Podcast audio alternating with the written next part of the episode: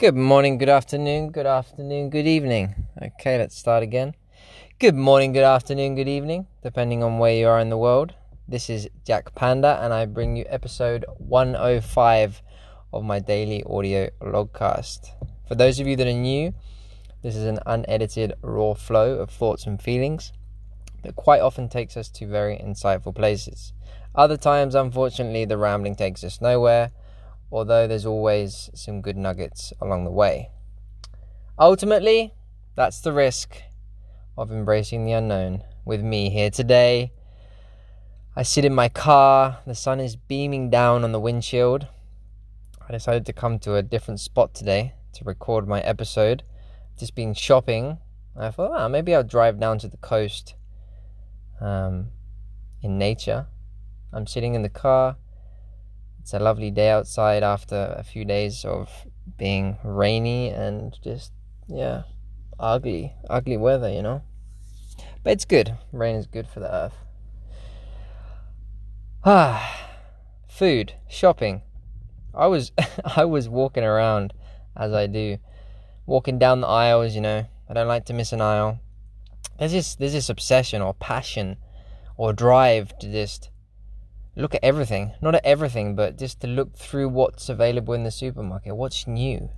It's like even if I make a shopping list, I can't go into a shop, especially a supermarket, because I don't really go shopping in general. I, if it's not if it's not for food, I don't really find it that appealing. But if I'm going food shopping, it's it's like a day out.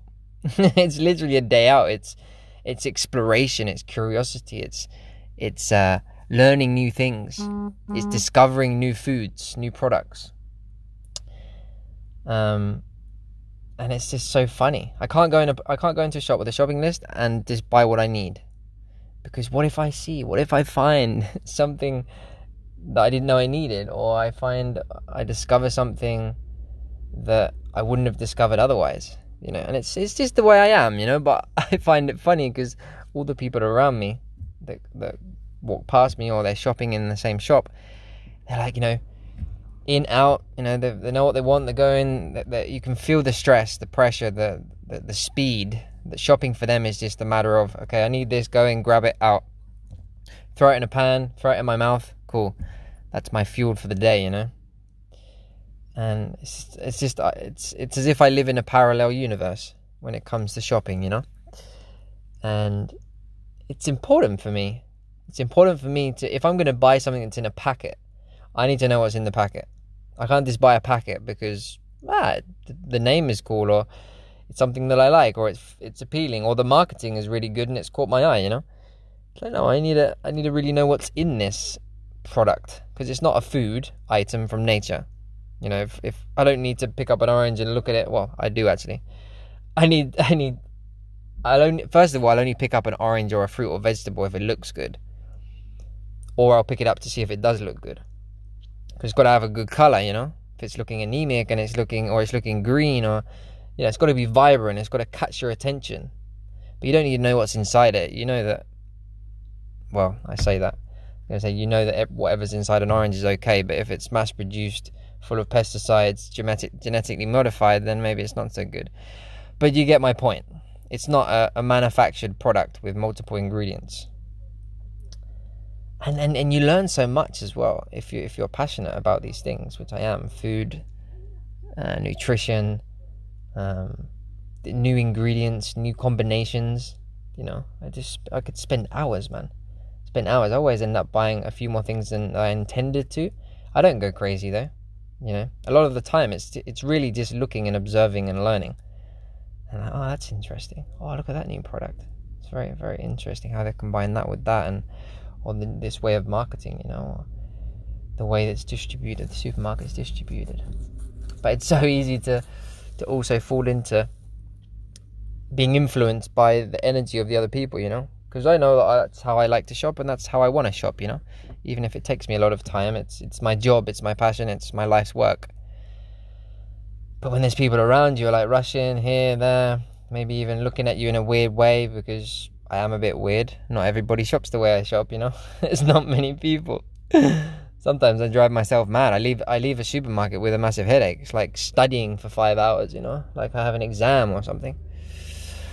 But anyway, I thought that was kind of interesting and peculiar. I wonder if you listening to this have that same uh, habit when you shop for food and are you interested in knowing what's in your food and not only just knowing because it's important to know but also to learn um, to, to empower yourself um, not just allow the supermarkets and the food manufacturers to dictate the food system but so you can make informed decisions and choices on what you want to buy and know why you're buying it rather than just picking every, picking anything up off the shelf you know?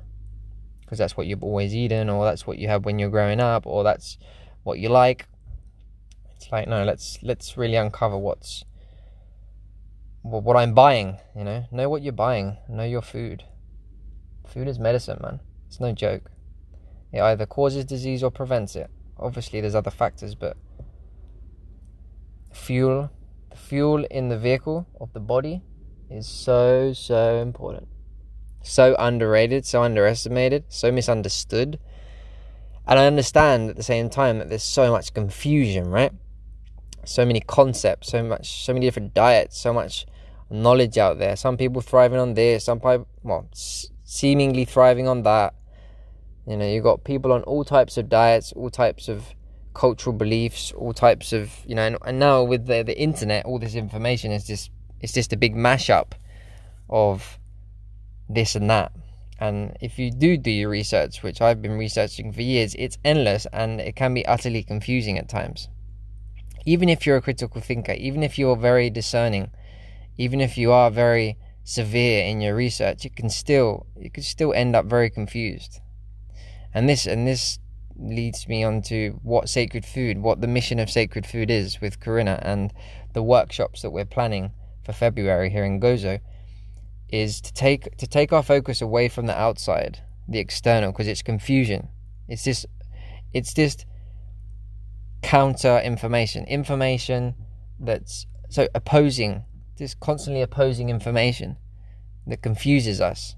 You know, I've tried this and I've tried that, and they both kind of work, but you know, this bit works for me, but that doesn't, and but then I come across this, and he says this, and they're thriving on that, and it's like, what the fuck, man?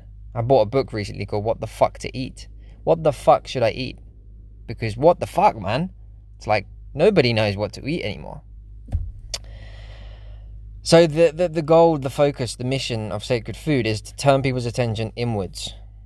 Corinna's studying something really beautiful called intuitive eating. And it's really coming coming back in touch, getting back in touch with our own inner food compass.